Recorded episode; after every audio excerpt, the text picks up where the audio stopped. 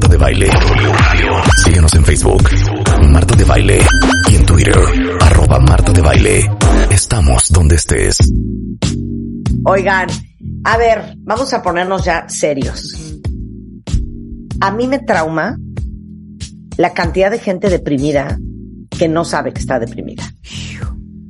Porque creemos que la única depresión que existe es la de no levantarte de la cama, estar triste todo el día, no ir a trabajar, que se te vaya tu vida de las manos. Pero hay muchas otras variables de la depresión. Por ejemplo, la depresión funcional, en donde estás operando tu vida como si no pasara nada, pero no estás bien.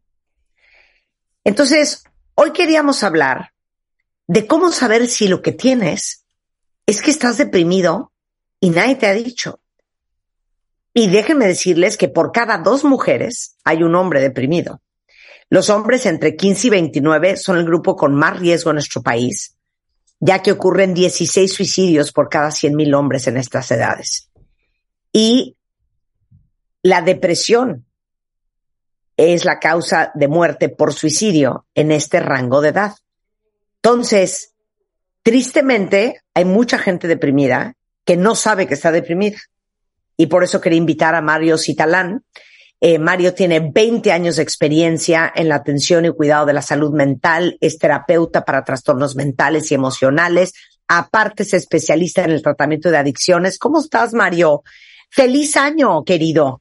Felicidades, Marta, pues contento nuevamente de estar contigo, con Rebeca, con todo este equipo y hablando de algo que sí es para simbrar, no solamente a nuestro país, simbrar al mundo, hablar de un tema de, como atinadamente lo mencionabas, miles y miles de personas pueden estar teniendo un problema depresivo, no se dan cuenta y precisamente en los fines de año, en las Navidades, es cuando se exacerba porque como que nos damos ese alto, ¿no? Frenamos un poco nuestro carro para analizar qué pasa, qué sucede, o la misma gente nos hace analizar. Claro, y déjenme decirles que hay una revista que se llama The Lancet, una revista médica, que estimó que los trastornos de depresión y de ansiedad post-pandemia en América Latina aumentaron 35%. Entonces la gente está más mal que antes, Mario. Y de todos modos hemos tenido que seguir operando la vida. Y por eso yo quería hablar tanto de, empecemos con qué es la depresión, qué es la depresión fisiológicamente en el cerebro para todos los que creen que quitarte la depresión de encima es cuestión de echarle ganas o cuestión de reconocer tus privilegios y bendiciones. Y 2, entender que hay diferentes manifestaciones de depresión en hombres, en mujeres, en niños y diferentes estilos de depresión. Fíjate, mencionaste algo, una palabra que es dolorosísima cuando emplean las personas que quieren acercarse a alguien depresivo, que es precisamente échale ganas. Es claro, como coloquialmente se dice echarle limón a la herida, porque claro, al final de cuentas la persona ya se siente mal de por sí, está confundida, no sabe qué es lo que está sucediendo, no tiene energía, no tiene fuerza, tiene dificultades para dormir, duerme demasiado, se aísla, etcétera, cosas que vamos a hablar más adelante. Y que pues, y con todo esto, todas esas sensaciones molestas, todo esto que lo está sintiendo mal, todavía llegan las personas y le dicen, échale ganas, ¿no? Reafirmando que la persona es un inútil cuando no lo es. Fíjate, aumentamos ese dolor de esta persona cuando le decimos échale ganas, que es algo muy común, muy de nuestra sociedad, ¿no? Muy de échale ganas, tú puedes, ¿no? Y que es doloroso, sí, Marta, sí. No, y ¿saben qué? Decirle a alguien échale ganas cuando está deprimido es como decirle a alguien que tiene una diarrea fulminante, ¿quieres que se te quite? Échale ganas. Uh-huh. Porque tiene que ver con un desbalance químico y hablemos de la fisiología de la depresión. Así es, Marta. Aquí estamos hablando de una alteración de sustancias químicas que se generan en nuestro cerebro y se generan en el intestino, ahorita vamos a hablar de esto, que se llaman neurotransmisores. Los neurotransmisores son sustancias químicas que permiten la comunicación, ¿no? Las neuronas, que son las células cerebrales, precisamente se comunican a través de esto. Viene un impulso eléctrico Este impulso eléctrico viene de los órganos de los sentidos, lo que vemos, lo que escuchamos, lo que saboreamos, lo que sentimos en nuestro cuerpo genera una conducción eléctrica. Esa conducción eléctrica llega a las neuronas y hacen que salgan estos neurotransmisores del cuerpo de las neuronas para transferirlo a otra neurona y compartir esta información. Entonces, cuando vemos algo agradable, algo que nos hace sentir bien, aparte de que esbozamos una sonrisa, suspiramos y decimos wow, es porque hay algunas sustancias químicas que se están moviendo en nuestro sistema nervioso central. Aquí hablaríamos de dos principalmente, una que es la serotonina, llamada también el neurotransmisor del estado de ánimo, ¿no? Y también hablamos de la dopamina, que le han dicho que es el neurotransmisor del placer. Ambos neurotransmisores fundamentales para nuestros estados de ánimo, y que precisamente estos neurotransmisores, estas sustancias químicas, dejan de ser aprovechadas adecuadamente por nuestras neuronas, no son producidos en la cantidad necesaria, en la calidad óptima, o simple y llanamente no son recibidos por las otras neuronas. O sea, hay varios mecanismos, al final de cuentas, que hacen que estas sustancias químicas no cumplan la función de comunicar y sentir adecuadamente. O sea, si tú tienes niveles bajos de serotonina o dopamina o noradrenalina o todas las anteriores, las manifestaciones son diferentes dependiendo qué neurotransmisor te esté fallando. Y cuando tú tienes una conversación con un psiquiatra, el psiquiatra está tratando de entender, según lo que tú le explicas, qué te está fallando. Esto es un tema de serotonina, es un tema de dopamina, es un tema de noradrenalina. Me encantas. Sí, es genial. Así es, ¿no? Al final de cuentas, cada uno de estos neurotransmisores nos va a hacer de actuar de una manera u otra al final de la historia. La serotonina en esta capacidad de sentir padre, de emocionarme adecuadamente. La dopamina de sentir el placer, de sentir esta exaltación. Noradrenalina, esta parte que nos pone en sistema defensivo, en huida o bien defendernos. Todas estas sustancias se van intercalando a lo largo de nuestro día y de nuestra vida, dependiendo los estímulos y la interpretación, Marta, que le damos a los estímulos, porque esto también es muy importante. Un estímulo que le damos a una persona que puede ser algo que lo haga sentir muy bien, que lo haga sentir wow, a otra persona lo puede lastimar. De ahí mucho el riesgo de lo que se puede compartir en redes sociales, sobre todo los que nos dedicamos a salud mental, porque al final de la historia un mensaje para alguien puede ser para otra persona algo muy doloroso, ¿no? Les lo estaba escuchando con respecto a las canciones que se hacen por dolor, por desamor, y que cuando estamos mal, pues se exacerba, ¿no? Exacerbamos nuestros estados anímicos o los hacemos peor, ¿no? De ahí que de una o de otra manera el ser humano sea presa precisamente de cómo los estímulos los interpreta y cómo hacen que estos estímulos se mueva sustancias químicas a nivel cerebral. Y como atinadamente mencionabas, al momento que estamos ante un paciente, estamos investigando cómo está reaccionando ante esos estímulos, qué es lo que más está exacerbado o más está disminuido, de tal suerte que no sea tan fácil hacer los diagnósticos ni tan rápido. Marta, creo que esto es muy importante subrayarlo, que el diagnóstico de la depresión es uno de los diagnósticos más finos y más complejos de hacer. No es tan simple. Claro, eso está cañón, cuentavientes, porque, repito, un psiquiatra, un especialista como Mario, cuando te sientas con ellos y le dices, es que yo no me siento bien, y empiezas a platicar, ustedes están pensando, a ver, estas características, regreso al tema inicial, es típico de alguien que tiene un desbalance en serotonina, este es un tema de dopamina, y ustedes toman la decisión de qué antidepresivo o ansiolítico le van a dar al paciente según los síntomas que tenga. Muchas veces sucede, y aquí abro un corchete en dos avenidas diferentes, que te dicen que el antidepresivo toma unas 2-3 semanas en hacer efecto.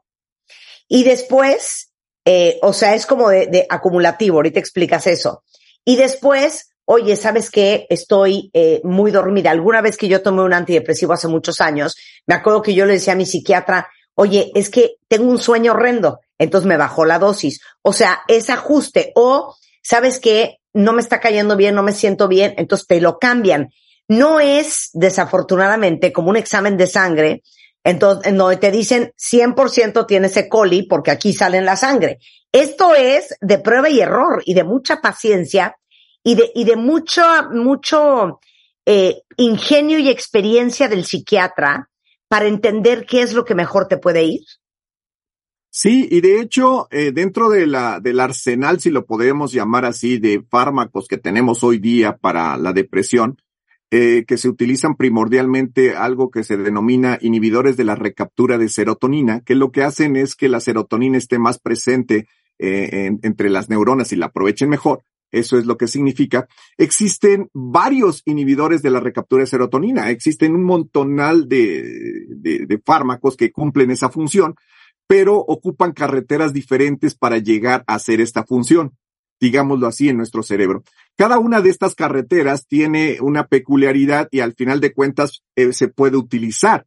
Dentro de los procesos depresivos hay con diferentes características desde depresiones psicóticas o depresiones donde predominan los rasgos ansiosos, o bien también hay depresiones dolorosas, que esto es algo que se empezó a manejar hace aproximadamente 20 años, donde muchas personas estaban presentando como dato principal el dolor generalizado, el dolor en diversas partes del cuerpo, y que justamente por este dolor se empezó a identificar que era subsecuente a una depresión. De hecho, hay un fármaco que se utiliza para depresiones dolorosas porque dentro de su forma de acción trabaja sobre las zonas que tienen que ver con el dolor físico. Y qué curioso, el dolor físico es la misma zona del cerebro que determina también el dolor de tipo emocional, de tal suerte que este tipo de fármacos son muy útiles.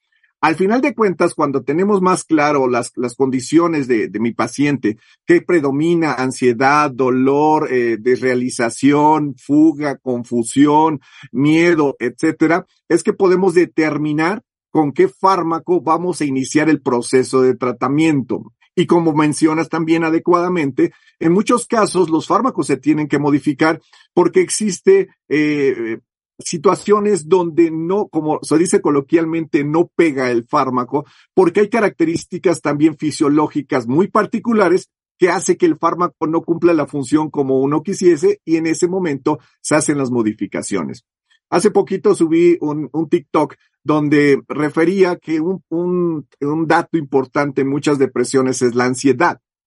Uh-huh. En muchas ocasiones algunos colegas, sobre todo médicos generales, consideran que lo que se debe de tratar es la ansiedad y se comienza con ansiolíticos y en muchos casos se quedan con esa línea y aumenta la depresión. La ansiedad no se controla porque al final de la historia está tratando de apoyar a la persona para que se mueva, para que tenga cierta actividad y al momento de bajarle esta ansiedad, la depresión aumenta, de tal suerte que de una u otra manera hay que tener en cuenta que sí hay depresiones ansiosas que requieren tanto antidepresivos como ansiolíticos, pero nunca debe utilizarse solamente un ansiolítico, un tranquilizante para tratar una depresión, porque se exacerba. Y esto lo podemos ver de una manera muy fácil en la vida diaria, cuando seguramente algunas veces han escuchado que no se consuma alcohol cuando se está triste, ¿no? Es como que de las situaciones que se debería de evitar y es curiosamente cuando más se toma, ¿no? Porque dicen, no, brindemos por ellas aunque no nos dejen, etcétera, ¿no? Tantas y tantas historias justamente de lo que hablaban en el bloque anterior y que precisamente cuando existe un proceso de tristeza y se utiliza un depresor del sistema nervioso central, esto se exacerba, porque los tranquilizantes son depresores del sistema nervioso. Por consecuencia, el tomar alcohol con depresión exacerba los procesos depresivos y es muy común que las personas con depresión busquen una solución precisamente en el consumo de bebidas con contenido alcohólico. Entonces, todo esto, al momento de que tenemos un paciente, tenemos que investigar, ¿no? Qué es lo que están utilizando, si están tomando alcohol, si están tomando otros medicamentos, porque también hay que subrayar que hay fármacos que pueden llegar a ocasionar depresión por una situación refleja, como el caso de los esteroides, ¿no? Para que se lleguen a utilizar para el asma o que se lleguen a utilizar para procesos de tipo reumático, esto puede llegar a ocasionar también depresión u otras alteraciones como problemas en la tiroides, como algunas situaciones a nivel hepático, que por las consecuencias a nivel de metabolismo pueden llegar a condicionar alteración sobre el sistema nervioso central condicionado por depresión. Todos estos elementos hacen que cambie la forma como cada persona tendrá que ser atendida. Ok, ¿cuáles son los tipos de depresión? Empecemos por ahí y después, ¿cómo se manifiestan diferentes? Porque estamos hablando solamente de adultos, en hombres que en mujeres. Entonces, empecemos con los tipos de depresión. Claro que sí, Marta. Hay una gran diversidad de formas de manifestación de la depresión. Te comentaba antes del corte que la depresión tiene apellidos y que en relación a los apellidos puede ser la forma, aparte de abordarla, la gravedad de lo que estamos enfrentando. Primeramente podríamos hablar del trastorno depresivo mayor, que es el considerado el más grave porque es el más limitante, el totalmente limitante, que es cuando la persona pierde totalmente sus habilidades sociales, su fuerza, su ánimo, su impulso vital, su capacidad de disfrutar.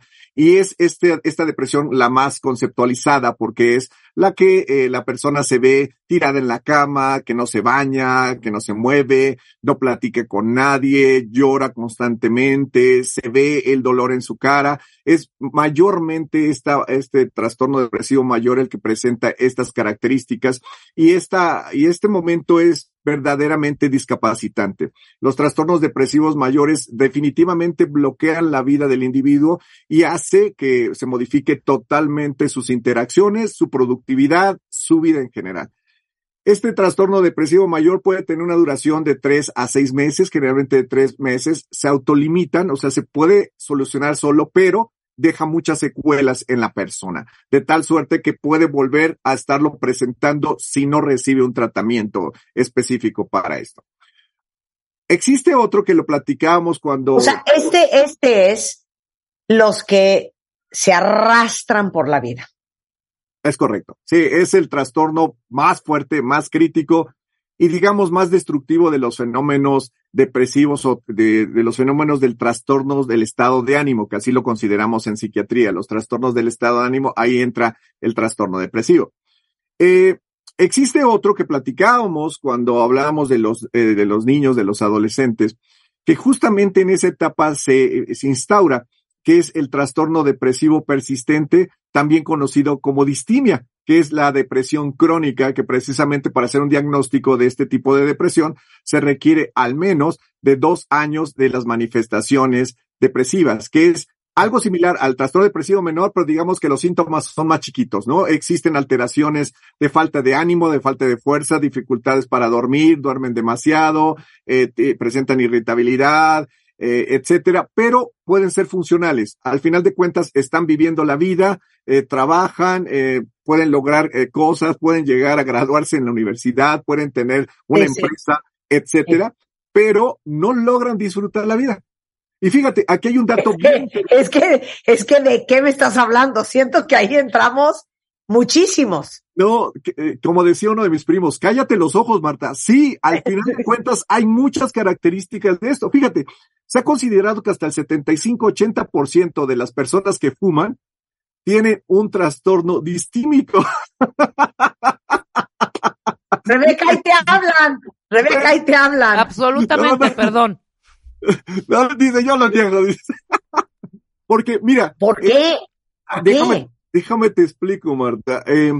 Hasta me puse rojo, Marta, mil disculpas. Venga. Pero, el asunto está así. La nicotina es un estimulante del sistema nervioso central, o sea, aumenta la energía, aumenta las ganas de hacer las cosas. Sin embargo, hace aproximadamente unos 15, 16 años, Nora Volkov, que es directora de NIDA, es el Instituto Nacional de Drogas en Estados Unidos, descubrió, junto con su equipo, que la nicotina no solo tiene un poder de tipo estimulante, sino también antidepresivo. Trabaja sobre serotonina y mejora el estado de ánimo. ¡Cállate! De tal suerte que esta nicotina va a mejorar los estados de ánimo. Se dice, es que me tranquiliza. No, mejora el estado de ánimo y al mejorar el estado de ánimo vemos mejor las problemáticas y las abordamos de mejor forma. más allá de verdaderamente estar tranquilos. Fíjate qué interesante, ¿no?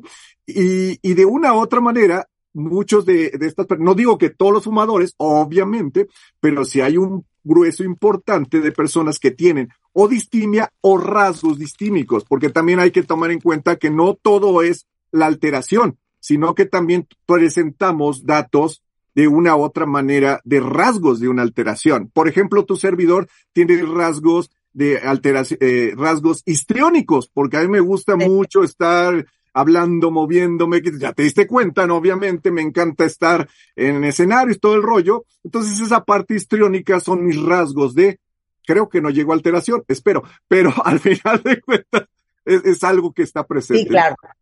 Oye, qué interesante. Yo hubiera pensado que la gente que fuma es más bien ansiedad oral. Claro, yo también, totalmente.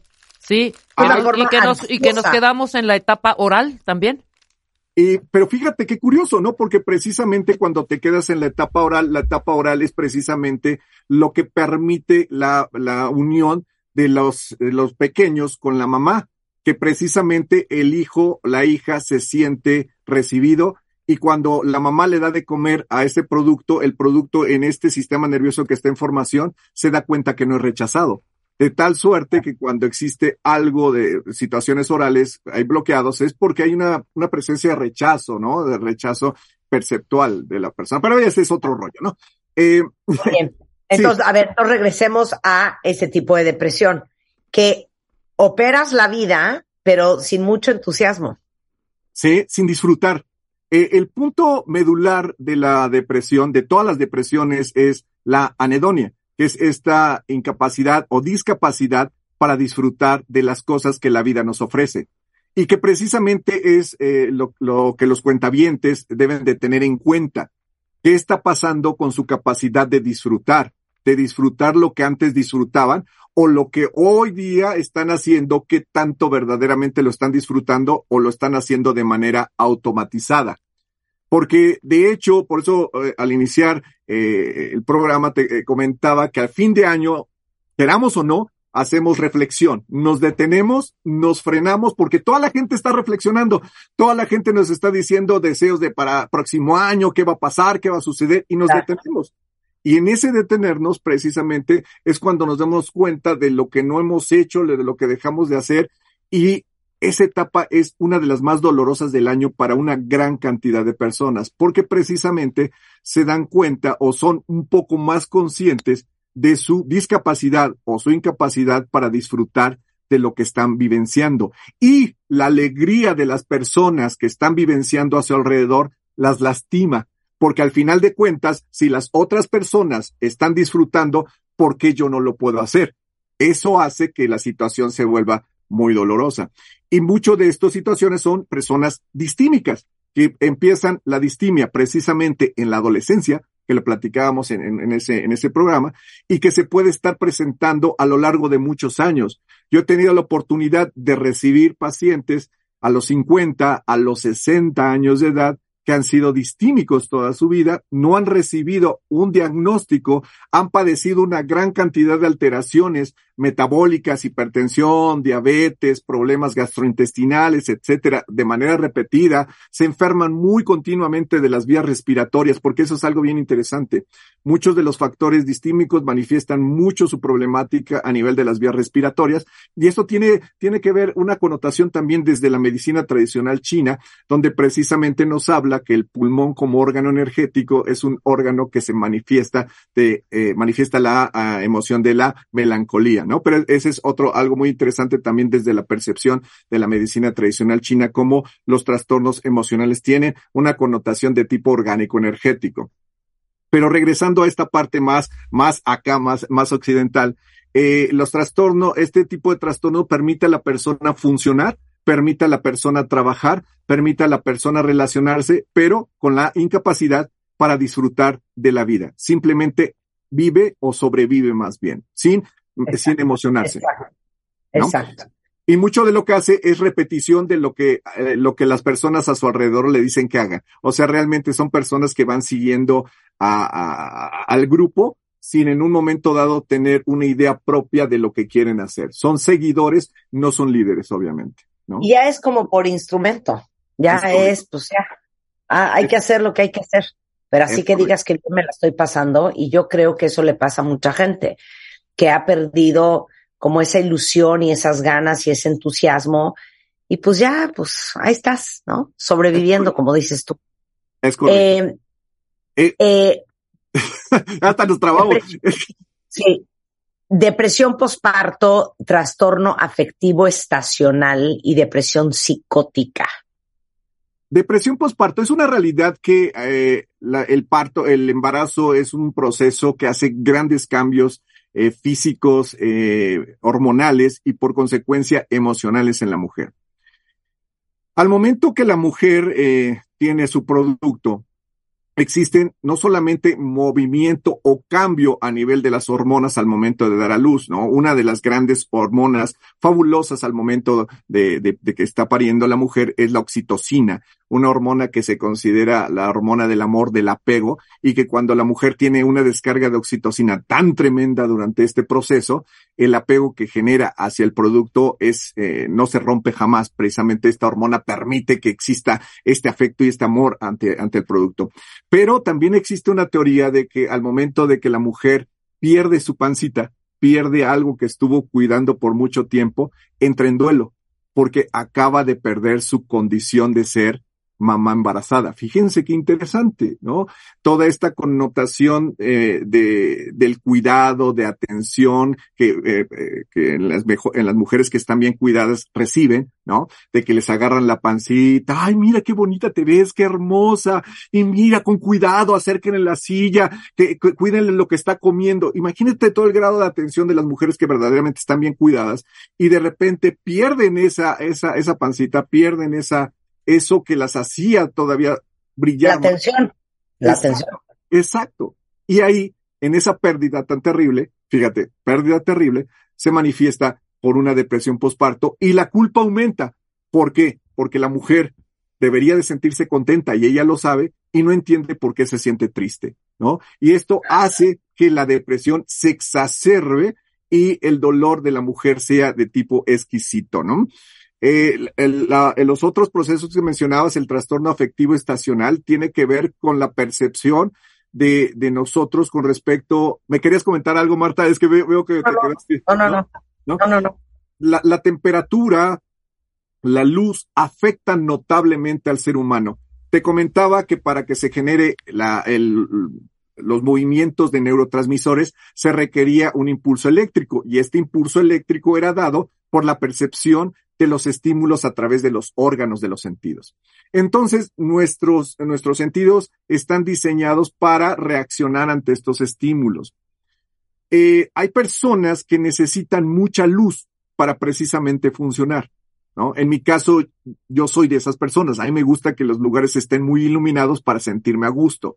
Cuando está nublado o empieza a atardecer, me empieza a dar flojera y cansancio, porque estoy reaccionando ante esos estímulos, ¿no? Por eso hay tanta depresión en los países escandinavos, en donde hay 4 horas de luz, ¿no? Por supuesto, porque la luz es necesaria, no solamente para sentirnos bien, sino para muchos procesos de tipo fisiológico que nos estabilizan hormonalmente. Claro. Ahora, si no te estás sintiendo bien, no es echarle ganas. El dueño de la depresión es el psiquiatra, porque el psiquiatra es el único que puede medicar. ¿Estamos de acuerdo? Sí. De hecho, dime. De hecho, fíjate que existe una gran posibilidad de que médicos generales que se preparen, que se formen, de hecho formado médicos generales, precisamente para el manejo de psicofármacos en un primer nivel de atención, ¿no? Cuando la situación se vuelve más grave, obviamente tiene que ser revisado por el especialista.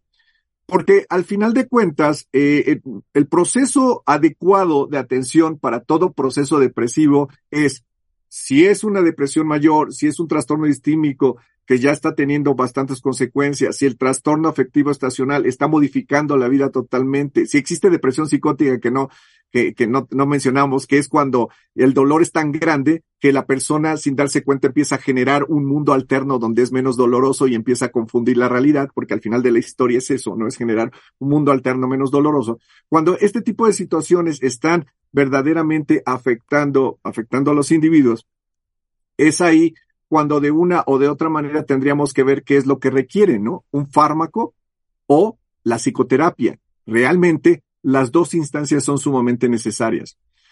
Un fármaco va a ayudar a la estabilización química cerebral, va a estabilizar a los niveles de percepción, a los niveles de entendimiento de la realidad en la cual se están moviendo, entender su realidad externa, y esto les va a permitir a las personas ver las cosas de una manera más equilibrada, no tan oscura, no tan negativa, no tan destructiva. Pero la psicoterapia va a ayudar a que precisamente identifique cuáles fueron las situaciones que fueron alterando su percepción de las cosas, qué cosas le estuvieron causando dolor, en qué momento, qué situaciones se quedaron trabadas desde la niñez, en la adolescencia, cuáles son las broncas que tienen con su mamá, con su papá, cuáles son las situaciones que tienen con respecto a las figuras masculinas que generan tanto dolor, y en la búsqueda de siempre, ¿por qué siempre me tocan los más patanes? ¿No? Ahí hay todo un montón de situaciones que están ahí estacionadas y que precisamente cuando se logran a través de un proceso terapéutico llegar a ellas, identificarlas y utilizarlas, aceptándolas y dándoles una nueva connotación, más el apoyo farmacológico que les permite a las personas ver esa posibilidad, tenemos un tratamiento redondo y efectivo para este tipo de trastornos. Por eso también a nivel a nivel externo es bien complejo dar tratamiento para las personas porque desgraciadamente son tratamientos caros. ¿Caros en qué sentido? En el tiempo, en la duración de los procesos, en el uso de los fármacos, pero al final de cuentas definitivamente tenemos que hacer que haya una conciencia global, comunitaria, a nivel de las personas, a nivel de los servidores de salud, para dedicar precisamente más recursos para este tipo de situaciones. Y precisamente agradezco nuevamente la invitación, Marta, y a todo tu equipo para estar aquí y difundir esto, porque precisamente el conocimiento es lo que va a permitir que se puedan hacer grandes cambios para la solución de este y de muchísimos problemas que tenemos actualmente. 100%. Yo les repito, it's okay not to be okay. Está bien no estar bien. Y creo que para muchos llevan tanto tiempo no estando bien que ya están acostumbrados a no sentirse bien y no sentirse animados y no sentirse entusiasmados o motivados o no dormir o dormir de más o no comer o comer de más o... Otra característica de mucha gente que está deprimida es que andan perpetuamente enfurecidas, ¿no? Que es la depresión atípica. Entonces, sepan que hay un chorro de ayuda allá afuera. Una de ellas es Mario Citalán. A él lo pueden encontrar en Mario Citalán en Twitter. Igualmente Mario-Citalán en Instagram. En TikTok está como Doctor Mente o DR Mente. Y sepan también que existen otras formas de pedir ayuda, el Consejo Nacional contra las Adicciones, el Instituto Nacional de Psiquiatría, ahorita les pongo toda esa información en Twitter, pero no dejen de pedir ayuda si la necesitan y no dejen de ofrecer ayuda a quien creen que la necesita. Mario, te mando un gran abrazo, muchísimas gracias.